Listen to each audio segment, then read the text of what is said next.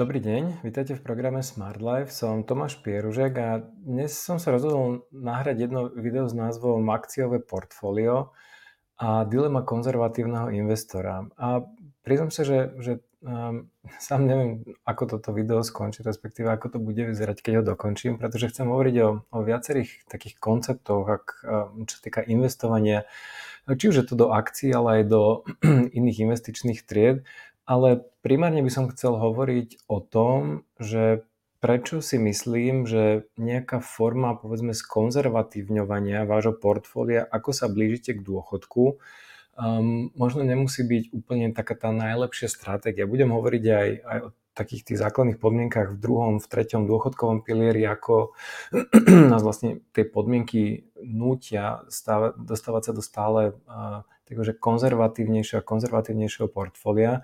a ukážem vám taký môj pohľad na to, že čo si myslím, že ja, alebo čo si ja myslím, že, alebo ako by mohlo vyzerať to portfólio na vašom dôchodku um, a prečo možno by ste um, sa nemali až toľko viazať na to, že to portfólio musí byť konzervatívne, stabilné a bez volatility.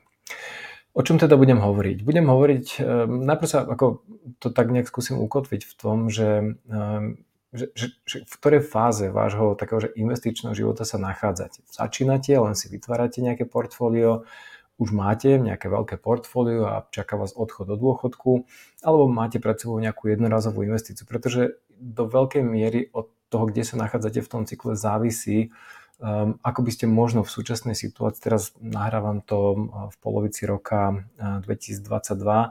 Um, nikto nevie, čo sa bude diať, či príde nejaká, nejaká tá kríza, recesia, alebo či naopak sa všetko obráti k dobrému. Um, ale to, ten váš investičný cyklus, alebo kde sa vy nachádzate v tom cykle investičnom, je dosť podstatné, preto o tom budem na začiatku hovoriť. Uh, pozriem sa na problém tých súčasných portfólií, ktoré, ktoré hovorím teraz primárne o papierových aktívach, to znamená, že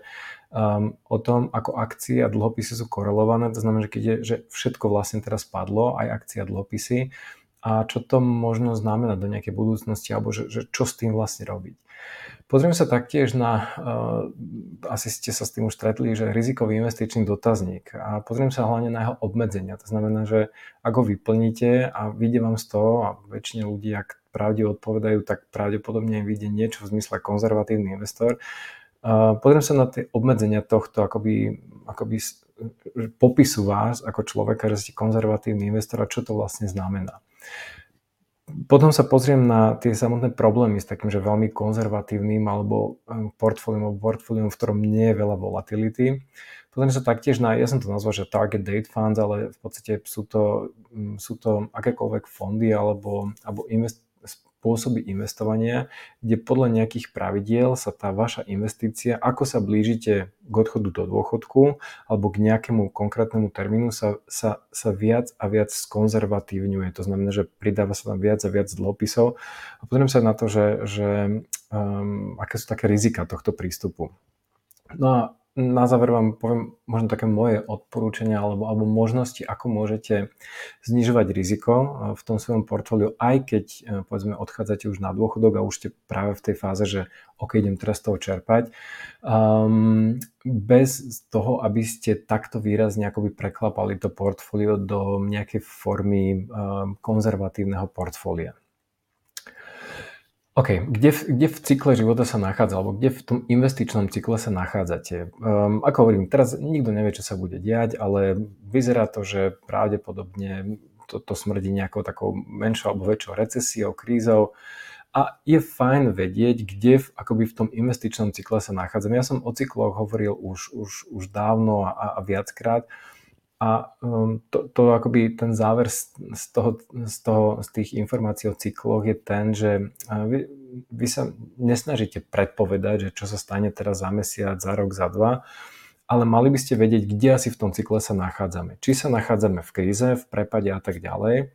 alebo sa nachádzame niekde po kríze, kde to nejak pomaličky rastie, alebo sa nachádzame vo fáze mánie, kde skrátka všetko veľmi rýchlo rastie, extrémne rastú ceny nehnuteľnosti, akcií, všetkých investičných um, aktív, um, alebo či sa znova nachádzame niekde v tej recesii. Takže um, to, to uvedomenie si, že kde sa nachádzame v tom investičnom cykle a podľa toho uh, sa pozerať na to, že, že, že kde sa ja nachádzam v mojom, ale životnom investičnom cykle,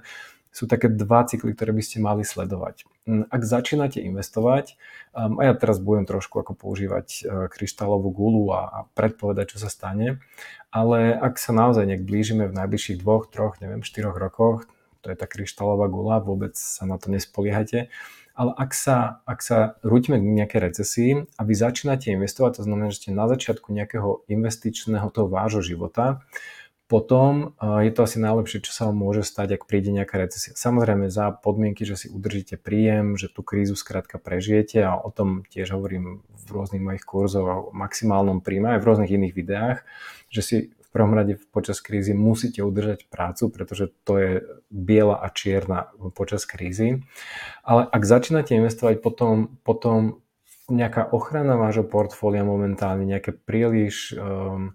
komplikované stratégie a tak ďalej, ja by som povedal, že sú skoro až zbytočné, pretože vy práve tým, že v najbližšom období budete kupovať za výpredajové ceny, ak teda príde samozrejme tá recesia, tak um, sa vôbec akoby nemusíte trápiť tým, že ako teraz to vaše maličké portfólio, ktoré nám začínate budovať, ochrániť, ako znížiť volatilitu a tak ďalej. Naopak, ak už máte väčšie portfólio, potom by ste mali byť veľmi opatrní práve v tejto fáze nejakého, nejakého investičného cyklu, pretože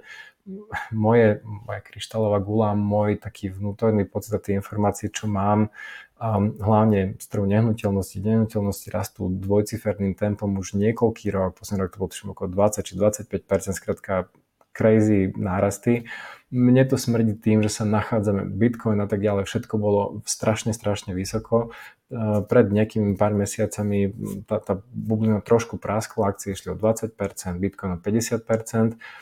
Um, mne to akoby smerilo, že sme boli v tej, v tej fáze akože, že, že bubliny a mánie. A ak, ste, ak sme v tejto fáze, respektíve ak, ak sme sa nachádzali v tej fáze a vy ste mali portfólio, ktoré bolo um, akoby postavené na, na princíp, že buy and hold, a to znamená, že, že ste tam nejak dokupovali, alebo už ste boli niekde na nejakom vrchole. Um, ja osobne by som ako sa snažil minimálne pozerať sa na to, ako to svoje portfólio ochrániť niektorými stratégiami, alebo ak uh, už by som bol v tej fáze, že vyberám z toho portfólia, potom by som bol o mnoho, mnoho konzervatívnejší a hľadal spôsoby, ako vyberať z toho portfólia, o tom som hovoril v minulých videách,